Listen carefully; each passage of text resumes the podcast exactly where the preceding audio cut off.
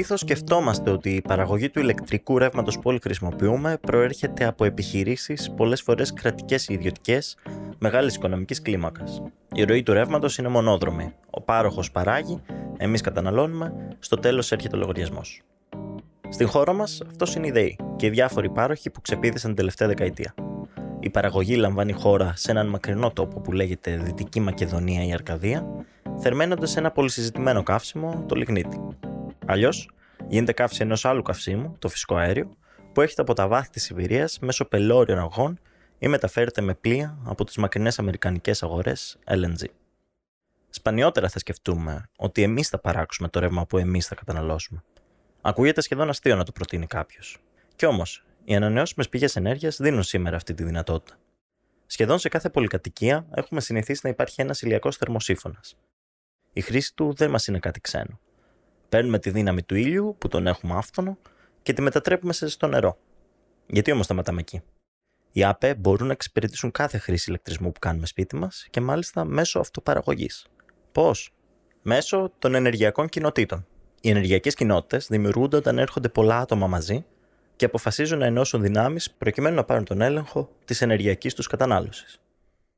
Ε, Δημήτρης Κιτσικόπουλος ονομάζομαι, είμαι ηλεκτρολόγος μηχανικός και είμαι συνειδητής της Kinsep Electra Energy και μέλος της ενεργειακής κοινότητας της Κινέργειας. Ήρθαμε στα Γιάννα για να σε βρούμε ακριβώς επειδή έχετε αναπτύξει αυτή την πολύ ενδιαφέρουσα κοινότητα. Θα ήθελα να μας πεις λίγα πράγματα για το πώς ξεκίνησε, ποια είναι η ιδέα πίσω από αυτήν, τι κάνατε πρόσφατα. Ξεκίνησε το 2021 στο πλαίσιο ενός προγράμματος ε, που τρέχαμε τότε κάναμε μια διαδικτυακή μερίδα ε, για την Ήπειρο που μιλήσαμε για τις ενεργειακές κοινότητες και ο σκοπός ήταν να, να ενημερώσουμε και να δούμε αν υπάρχει και ενδιαφέρον από την τοπική κοινωνία για να ιδρυθεί μία και να δούμε τι θα μπορούσαμε να κάνουμε στη συνεχεία. Φτιάξαμε την ενεργειακή κοινότητα το 2021 ε, τον ε, Ιούνιο ε, ξεκινήσαμε την αδειοδοτική διαδικασία για δύο έργα ενεργειακού συμψηφισμού. Ε, υλοποιήθηκαν και πλέον έχουμε δύο λειτουργία έργα ε, τέτοιου τύπου που είναι και τα πρώτα έτσι, από ενεργειακή κοινότητα αυτού του είδους στην υπηρετική Ελλάδα. Αυτή τη στιγμή δηλαδή για να το καταλάβουμε έχετε δύο πάρκα φωτοβολταϊκά τα οποία λειτουργούν, είναι συνδεδεμένα στο δίκτυο του ΔΔΕ και παράγουν ενέργεια για τα μέλη σας; Ναι, ναι ακριβώς. Ε, λειτουργούν, παράγουν ενέργεια. Η ενέργεια που παράγεται δεν πωλείται, δεν ε, παίρνουν χρήματα στα χέρια τους τα μέλη, αλλά αυτό που συμβαίνει είναι κάτι ακόμα πιο οικονομικά ε, ωφέλιμο.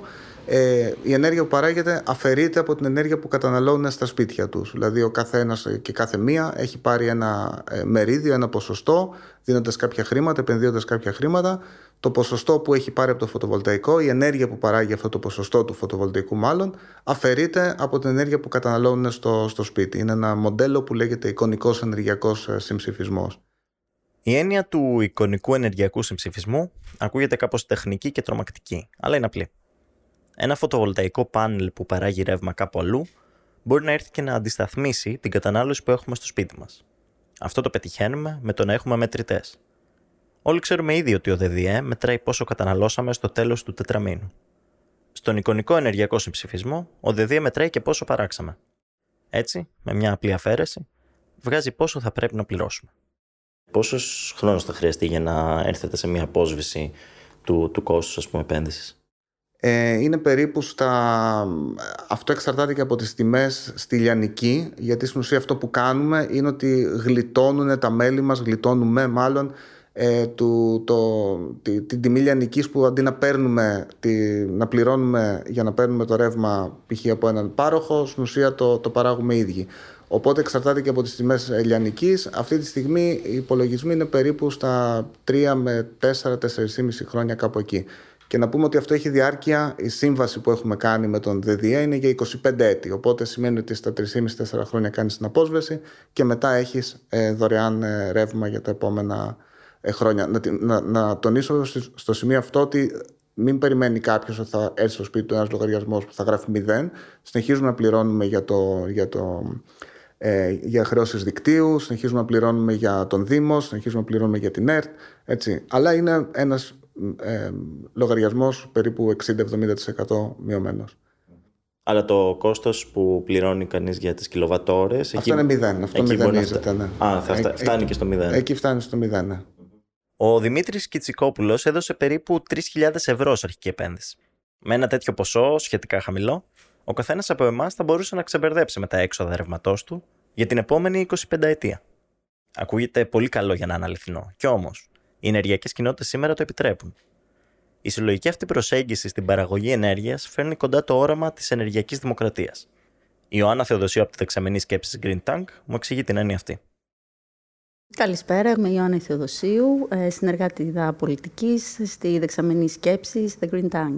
Θεωρείς ότι υπάρχει κάτι ε, εγενός αποκεντρωτικό στη ΑΠΕ από την άποψη ότι η ίδια η τεχνολογία ε, προωθεί περισσότερο το να χρησιμοποιούνται πολύ διαφορετικοί χώροι ε, το δίκτυο να είναι περισσότερο αποκεντρωμένο και αυτό κάπως ταιριάζει και με την ιδέα της ενεργειακής κοινότητας που συμμετέχουν πολλά άτομα και προσπαθούν να συμψηφίσουν ας πούμε, τις δυνάμεις τους. Ναι, ναι, βεβαίως. Ε, η αλήθεια είναι ότι η φάση που βρισκόμαστε τώρα και οι τεχνολογίες που έχουμε στη διάθεσή μας πλέον ε, βοηθάνε πάρα πολύ στην αποκέντρωση και τον εκδημοκρατισμό του ενεργειακού μας συστήματος.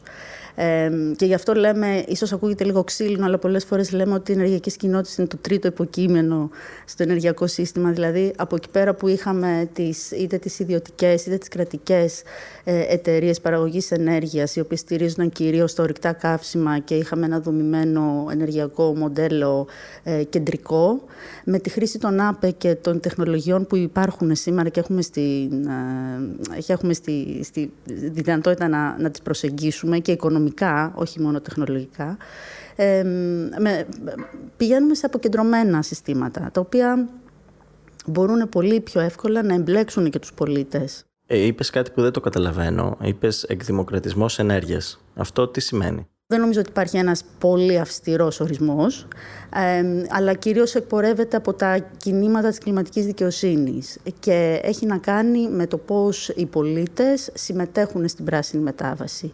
Έχει να κάνει με, το, με τη διαδικασία και τον τρόπο λήψης αποφάσεων και τη συμμετοχή ε, στο ενεργειακό σύστημα. Ε, για παράδειγμα, μια ενεργειακή κοινότητα είναι μια συλλογικότητα πολιτών οι οποίοι θέλουν να παράξουν ε, την ενέργεια που οι ίδιοι καταναλώνουν, για παράδειγμα. Δεν θα είναι μόνο ε, η μονάδα παραγωγής ή ο α ή ο β πάροχος, θα είναι και οι ίδιοι οι πολίτες που θα κάνουν αυτό για τον εαυτό τους, θα είναι οι λεγόμενοι prosumers. Στην Ελλάδα, πού βρισκόμαστε όσον αφορά τη συμμετοχή των ενεργειακών κοινοτήτων στην παραγωγή ρεύματος; Η ομάδα του Green Tank και Θεοδοσίου συντονίζουν ένα παρατηρητήριο που έχει ακριβώς αυτόν τον σκοπό. Τα στοιχεία που μας δίνει αφορούν μέχρι και τα τέλη του 2022. Έχουμε στην Ελλάδα 1.406 ενεργές ενεργειακές κοινότητες, οι οποίες κάνουν κυρίως έργα ΑΠΕ, κυρίως έργα φωτοβολταϊκά, φωτοβολταϊκών. είναι έργα είτε εμπορικά, δηλαδή πουλάνε την ενέργεια που παράγουν στην αγορά, είτε έργα αυτοπαραγωγής, δηλαδή καλύπτουν τις ανάγκες των μελών της ενεργειακής κοινότητας. Σήμερα έχουμε 800 ΜΒ εγκατεστημένης ισχύως σε εμπορικά έργα και μόλις 3 ΜΒ ε, εγκατεστημένης ισχύως για έργα αυτοπαραγωγής. Για να το καταλάβουμε καλύτερα, η αυτοπαραγωγή τι, τι σημαίνει ακριβώς; Αυτοπαραγωγή σημαίνει ότι η ενέργεια που παράγει το φωτοβολταϊκό μου καλύπτει την ανάγκη του νοικοκυριού μου ή της επιχείρησής μου. Καλύπτει τη δική μου ενεργειακή ανάγκη. Δεν την πουλάω στην αγορά. Συμψηφίζεται δηλαδή με την, ανάγκη που εγώ, την ενέργεια που εγώ καταναλώνω. Ενώ ένα έργο εμπορικό παράγει ενέργεια την οποία ε, δίνει στο δίκτυο σε μια τιμή ε, μέχρι στιγμής συμφωνημένη. Στην Ελλάδα ευνοηθήκαμε από ένα θεσμικό πλαίσιο που ήρθε νωρίς, συγκεκριμένα το 2018. Φέτος με νέο νόμο που ψηφίστηκε, το τοπίο αλλάζει. Παρά τις αμφιλεγόμενες πτυχές του, ο νέος νόμος για τις ενεργειακές κοινότητες έχει κάποια θετικά σημεία κατά τον Green Tank. Προβλέπονται επιπλέον πόροι για ενεργειακές κοινότητες, δημόσιοι πόροι, το οποίο είναι πάρα πολύ σημαντικό και περιμένουμε την δευτερογενή νομοθεσία για να δούμε ακριβώς πώς θα προχωρήσει αυτή η κατανομή. Εμείς πιστεύουμε ότι πρέπει να υποστηριχθούν τα έργα αυτοπαραγωγής των πολιτών. Ε, και, και κάνει και κάτι άλλο σημαντικό κατά τη γνώμη μου, προσπαθεί να περιορίσει λίγο το φαινόμενο αυτό που αναπτύχθηκε της πειρατείας του θεσμού των ενεργειακών κοινοτήτων. Και αυτό το κάνει με τον περιορισμό του ποσοστού ε, των κερδών που μπορεί να μοιράσει μια κοινότητα στα μέλη της. ε, ορίζει ότι αυτό το ποσοστό μπορεί να είναι μέχρι 20%.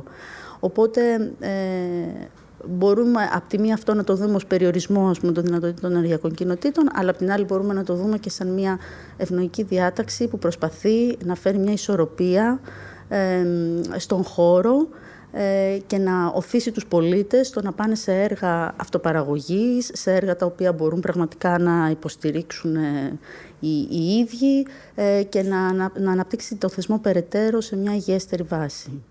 Δεν είναι κακό να υπάρχουν ενεργειακές κοινότητες που θέλουν να δραστηριοποιηθούν με γνώμονα τα πλεονάσματα, να τα μοιράζουν στα μέλη τους και να επεκτείνουν τις δραστηριότητές τους όπως αυτές νομίζουν. Αυτό όμως που δεν είναι αποδεκτό είναι όταν εταιρείες φορούν τον μανδύα μιας ενεργειακής κοινότητας με στόχο να έχουν τα ωφέλη χωρίς να πληρούν τα ουσιαστικά κριτήρια. Όπως αναφέρει και η Θεοδοσίου, πρέπει να πρημοδοτήσουμε κοινότητες σαν αυτή του Δημήτρη Κιτσικόπουλου, οι οποίες διέπονται από οικολογικές αρχές. Μία από αυτές τις αρχές είναι η αποανάπτυξη. Το θέμα για εκείνους δεν είναι να βγάλεις λεφτά, αλλά να καλύπτεις τις ανάγκες σου. Γενικότερα το θέμα της αποανάπτυξης ε, μπορεί για κάποιους έτσι, να έχει μια αρνητική χρειά γιατί παραπέμπει σε κάτι ε, πισωγύρισμα ας το πούμε. Ε, στην ουσία όμως ε, δεν είναι αυτό γιατί εδώ δεν μιλάμε για ένα πάρκο ένα φωτοβολταϊκό που ο καθένας προσπαθεί να πάρει όσο το να τον περισσότερο, να παράγει όσο να τον περισσότερο για να βγάλει όσο να τον περισσότερα λεφτά. Ε, μιλάμε για ένα εγχείρημα που ε, είναι προσαρμοσμένο στις ανάγκες έχει όριο, με την καλή έννοια το όριο ε, και κυρίως βλέπουμε ότι τελικά αυτό έχει και μεγαλύτερο οικονομικό όφελος από το να πουλούσε στην, την ενέργεια. Ε, οπότε αυτό είναι ένα πρακτικό παράδειγμα το οποίο μπορεί κάποιος να μην το καταλαβαίνει σε πρώτη ανάγνωση αλλά αν το μελετήσουμε που το μελετάμε σε μια δεύτερη ανάγνωση βλέποντας τις επιπτώσεις του να ε, παίρνεις αυτό που χρειάζεσαι προσαρμοσμένος στις δυνατότητες της περιοχής προσαρμοσμένος στις ανάγκες σου και όλο αυτό να γίνεται και μάλιστα και να έχει μεγαλύτερο οικονομικό όφελος από ένα, ε, ένα διαφορετικό αφήγημα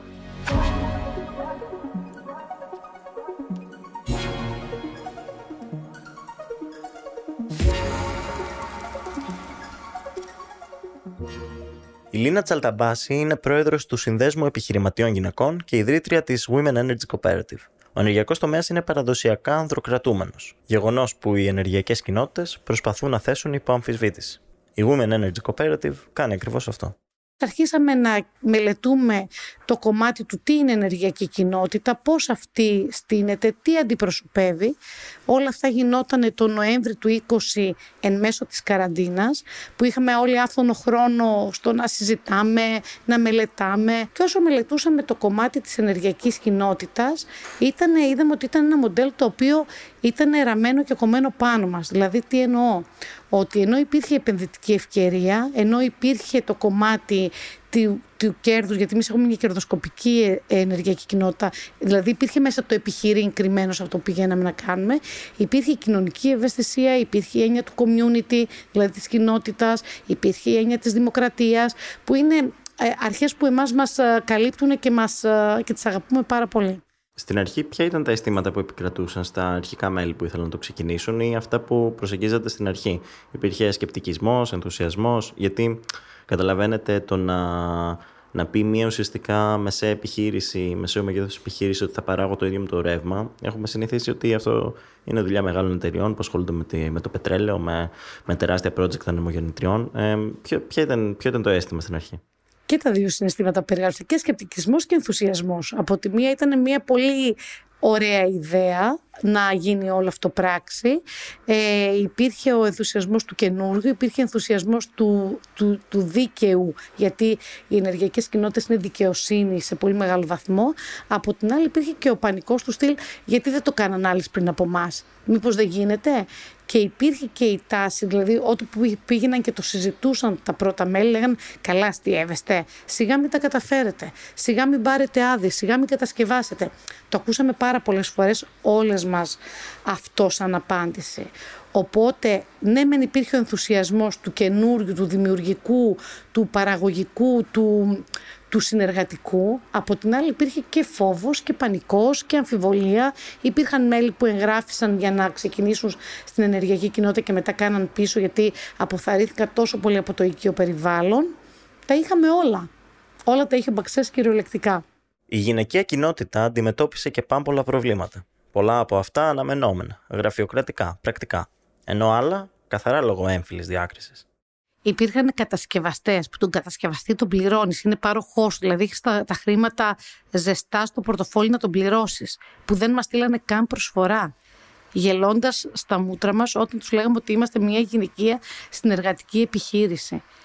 Και είπαν ότι υπήρχαν κατασκευαστές που μας είπαν ευθέως ότι αν εσείς ποτέ κάνετε έργο, εμάς το γνωστό. να μου τρυπήσει τη μύτη που λένε αυτό ακριβώς. Τελικά όμως υπερπίδησαν τα στερεότυπα και τώρα πάνε παρακάτω. Τι επιφυλάσσει το μέλλον; Το πρώτο ΜΒ έχει συνδεθεί. Έχουμε άλλα δύο ΜΒ, ένα συν ένα, σε, που έχουν αδειοδοτηθεί και θα ξεκινήσει η κατασκευή τους συντόμως. Και ένα τέταρτο ΜΒ υπό αδειοδότηση. Αναμένουμε να τη λάβουμε και αυτή. Ήδη δίνουμε τεχνογνωσία για να δημιουργηθούν ενεργειακές κοινότητες γυναικών σε διάφορες περιοχές της Ελλάδος, ε, τις οποίες υποστηρίζουμε, αλλά και εντός της Ευρώπης. Δεν, δεν το έχουμε περιορίσει μόνο στην Ελλάδα. Στα Βαλκάνια, στην Πολωνία, στην Ιταλία. Ήδη ξεκινάει η πρώτη ενεργειακή κοινότητα γυναικών επιχειρηματιών μαζί με ένα Δήμο στην Ιταλία με τη δική μας καθοδήγηση. Υπογράφουν τα καταστατικά τώρα και Σεπτέμβριο θα γίνουν και επίσημες ανακοινώσεις ε, μέσω ενός συνεδρίου στο οποίο θα παρευρεθούμε.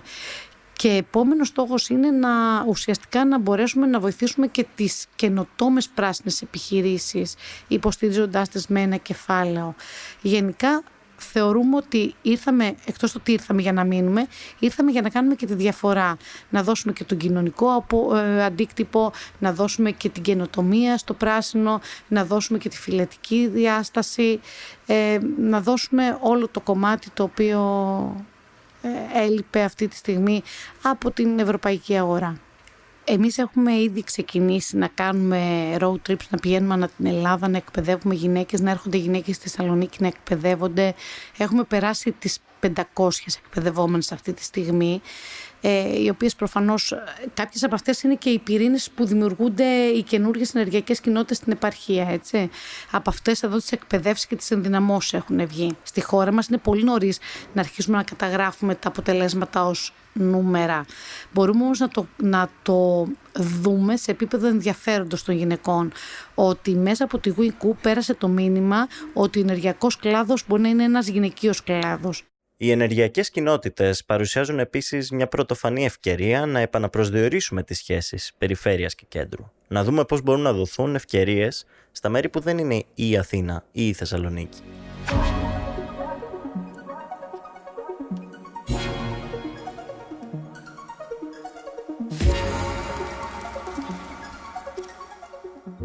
Το όνομά μου είναι Κονταξής Γιώργος. Είμαι ο Γενικός Γραμματέας της Ενεργειακής Κοινότητας Καρδίτσας. Συναντάω τον Γιώργο Κονταξή λίγα χιλιόμετρα έξω από την πόλη της Καρδίτσας, στο σημείο που έχουν αναπτύξει από το 2016 μια μονάδα μεταποίησης βιομάζας. Ένα μικρό εργοστάσιο δηλαδή, που έχει μια ενδιαφέρουσα δραστηριότητα. Καταφέραμε να έχουμε με την ιδρυτική μας συνέλευση την εγγραφή περίπου των 300 ε, πολιτών της περιοχής οι οποίοι ασπάστηκαν το, τις, ε, τις ιδέες μας και το όραμά μας για τη δημιουργία ενός ενεργειακού συνεταιρισμού. Οπότε συγκεντρώθηκε ένα πολύ καλό ποσό ε, της τάξης των 400.000 ε, ευρώ και έτσι μπόρεσε η ενεργειακή κοινότητα σήμερα, τότε ενεργειακός συνεταιρισμός, να, να ξεκινήσει να στείνει τη μονάδα παραγωγής ε, πέλετα αξιοποιώντας την τοπική βιομάζα της περιοχής. Βιομάζα είναι η ύλη που έχει βιολογική προέλευση και περιλαμβάνει κατά κύριο λόγο φυτικά και δασικά υπολείμματα. Η βιομάζα στην οποία αναφέρεται ο Γιώργος Κονταξής στην ουσία είναι τα υπολείμματα από ξύλα της γύρω περιοχής που προέρχονται είτε από δασικές δραστηριότητες αγροτικές είτε αστικές. Είδαμε ότι υπάρχει πολύ δασική βιομάζα. Οπότε η ενεργειακή ήταν μονόδρομος για την ενεργειακή για προκειμένου να αξιοποιήσει και τη μονάδα που δημιούργησε να στραφεί προς ε, τη δημιουργία μιας εφοδιαστικής αλυσίδας η οποία θα έχει βάσει τη δασική βιομάζα ή τα υπολείμματα αυτής ε, εξού και η συνεργασία μας με πριστήρια της περιοχής όπου μας προμηθεύουν τα, τα υπολείμματα της επεξεργασίας του ξύλου. Καταφέραμε στη, στην πορεία των χρόνων αυτών να δώσουμε τη δυνατότητα και στην ε, τοπική αυτοδιοίκηση να, να δει ότι τα υπολείμματα της κλώτης βιομάζας από την αστική πλέον βιομάζα ήταν ε, εύκολο να έρθουν σε εμάς και να αξιοποιηθούν από εμάς. Δηλαδή για να καταλάβω αστική βιομάζα ξύλινη εννοούμε τα κλαδέματα που κάνει ο Δήμος. Ακριβώς, ακριβώς. Τα κλαδέματα που κάνει ο Δήμος ε, σε, στα όρια του, του Δήμου, της περιοχής του. Ε, στα χωριά που είναι κοντά στη μονάδα, γιατί ε, ε, παίζει πολύ μεγάλο ρόλο το, τα πάντα να είναι κοντά. Δηλαδή δεν μπορούμε να πούμε ότι η ενεργειακή κοινότητα εφοδιάζεται με πρώτη ύλη από μακρινές αποστάσεις. Αυτό είναι ασύμφορο τελείως. Αυτό που μας ενδιαφέρει είναι να αξιοποιήσουμε τους φυσικούς πόρους της περιοχής, να έχουμε κοντινές αποστάσεις, ώστε να μην, αυτό να μην μεταφέρεται στο κόστος πάνω στη, στο, στο προϊόν και να έχουμε δυνατότητα όσο περισσότερο να, να, να, να συλλέγουμε τι περισσότερες ποσότητες βιομάζας. Η εικόνα από το εργοστάσιο είναι πληθωρική. Παντού ξύλινα ρετάλια, κορμί και κομμένα ξερόκλαδα, άχρηστα τεμάχια, απομεινάρια δασική ύλη, ακόμα και υπολείμματα καφέ από τα μαγαζιά της πόλης. Σε πολλές άλλες περιπτώσεις, αυτό το υλικό βρίσκει το τέλος του σε άτυπες καύσεις. Εδώ επαναπροσδιορίζει το κύκλος ζωής του. Τελικά, ω πέλετ, καταλήγει να ζεσταίνει έναν υπηαγωγείο της περιοχής. Στο χειμώνα που πέρασε, το δοκιμάσαμε σε ένα σχολείο της περιοχής ε, όπου διαπιστώσαμε ότι είμαστε, έχουμε καταφέρει να έχουμε ε, σε ένα επίπεδο γύρω στο 25% πιο φθηνή ε, θερμότητα, να το πω έτσι. Δηλαδή, ζεσταίνεται με ένα 25% μείωση του κόστους από ό,τι ήταν με το πετρέλαιο ή το φυσικό αέριο. Ε, αυτό μας δίνει τη δυνατότητα να, να κοιτάμε το μέλλον αισιόδοξα όσον αφορά ανάλογες δράσεις. Να σου πω ότι βρίσκω και εγώ εντυπωσιακό. Ε, έχουμε τα κλαδέματα που είναι υπευθύνοι των Δήμων, το γνωρίζουμε αυτό. Ε, και επίσης γνωρίζουμε ότι και η θέρμανση των σχολείων είναι υπευθύνη των Δήμων, όπως και γενικότερα οι σχολικές εγκαταστάσεις. Ε, και εδώ πέρα βλέπω μια κατάσταση στην οποία ο Δήμος στροφοδοτεί, ε, όπως είπες στην εφοδιαστική λυσίδα, με τα κλαδέματα που κάνουν ε, των δέντρων, σας τα παρέχουν, εσείς τα μετατρέπετε σε καύσιμη, μπορεί να χρησιμοποιηθεί σε ένα καυστήριο σχολείου και με μειωμένο κόστος. Πρόθεσή μας είναι να, να αποδείξουμε ότι εγχειρήματα όπως είναι η ενεργειακή κοινότητα Καρδίτσα στα χέρια της τοπικής αυτοδιοίκησης αποτελεί εργαλείο. Ε, και τα αποτελέσματα μέχρι, μέχρι τώρα δράσης μας και της συνεργασίας μας με το Δήμο αυτό φανερώνουν. Δηλαδή η ενεργειακή κοινότητα Καρδίτσας για, ε, για το Δήμο Καρδίτσας ή για το Δήμο Λίμνης Πλαστήρα, που είναι ο ορεινό όγκος και μας προμηθεύει ο ορεινό όγκος με πρώτη ύλη. Και γενικότερα για όλους τους Δήμους Περιφερειακής Ενότητας, η ενεργειακή ενότητα Καρδίτσας είναι εργαλείο. Αυτό προσπαθούμε να αποδείξουμε. Το αποδείξαμε ήδη με μια μήνυ πιλωτική δράση που κάναμε το περασμένο χειμώνα. Ε, το αποδεικνύουμε ήδη με μνημόνιο συνεργασίας που έχουμε με το Δήμο και μας προμηθεύει, όπως είπες, τα, τα κλαδέματα.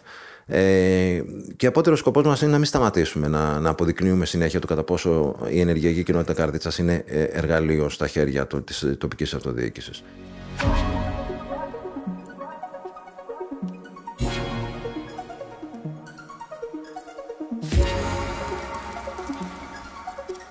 Τον Μάιο του 23 πραγματοποιήθηκε το Πανευρωπαϊκό Συνέδριο Ενεργειακών Κοινοτήτων στο κέντρο της Αθήνας. Εκεί συνάντησα πολύ κόσμο που ταυτίζεται με το κίνημα υπέρ της δημοκρατίας της ενέργειας και είχα και την ευκαιρία να μιλήσω με τον πρόεδρο της Ευρωπαϊκής Ομοσπονδίας Ενεργειακών Κοινοτήτων, Dirk Βασινθιάν, ο οποίος ξεκίνησε τη δραστηριότητά του πριν από 30 χρόνια με έναν μικρό νερόμιλο, στη χώρα του, το Βέλγιο.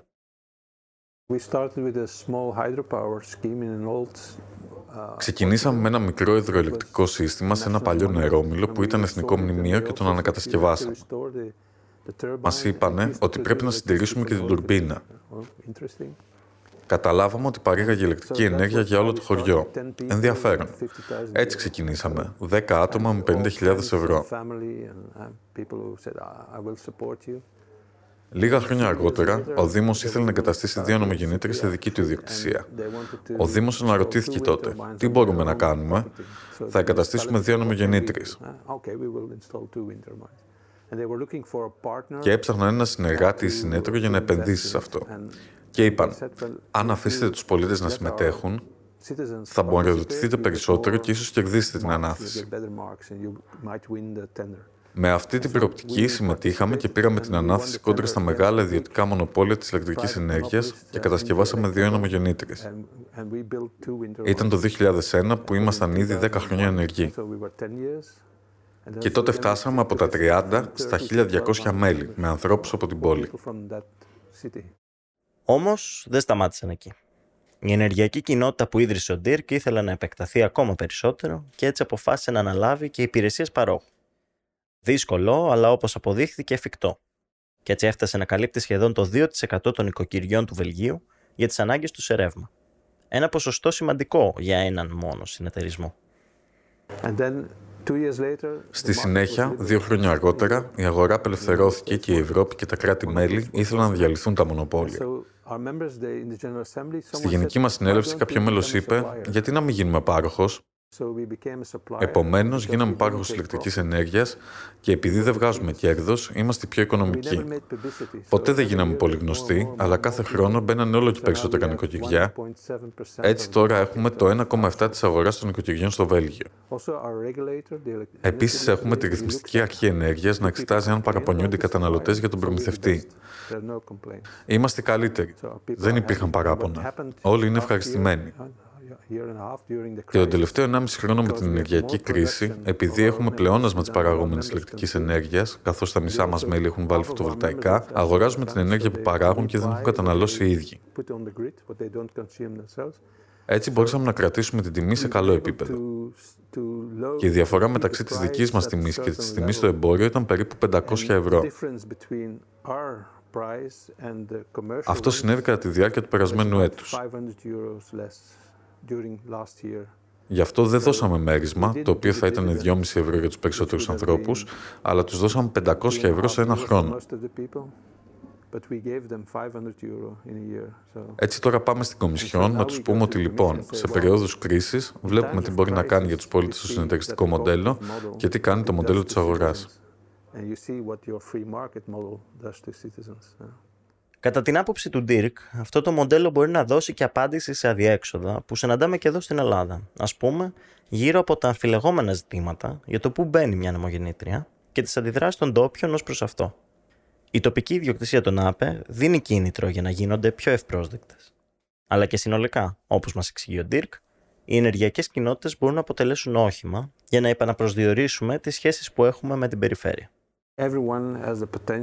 Ο καθένας έχει τη δυνατότητα να συμμετέχει στην ενεργειακή μετάβαση. Και αυτό αποκεντρώνει την παραγωγή και προσφέρει ευκαιρίες για τις αγροτικές περιοχές.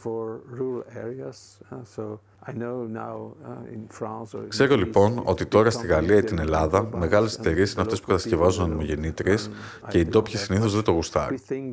Πιστεύουμε ότι η ιδιοκτησία τουλάχιστον κατά το ίμιση θα έπρεπε να είναι τοπική πριν πάρουν αδειοδότηση. Αυτή είναι μια καλή πρακτική σε ορισμένες χώρες.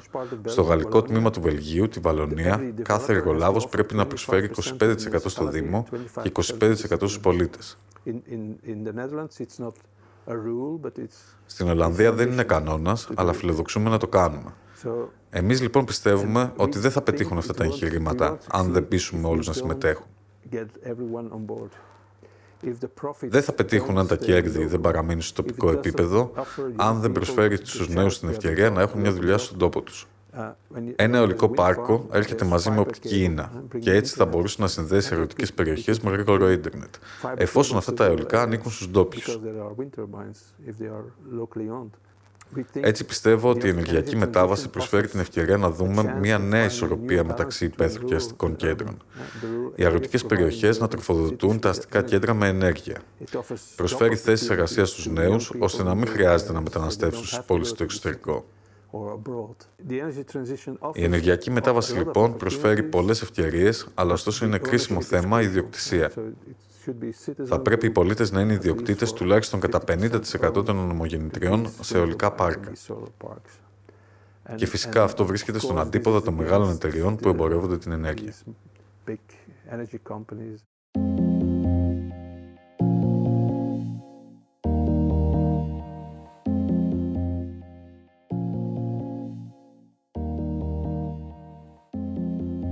Τα ερωτήματα για το μέλλον της ενέργειας εξακολουθούν να είναι πολλά, όμως το πιο κεντρικό παραμένει ίδιο και είναι συνολικό.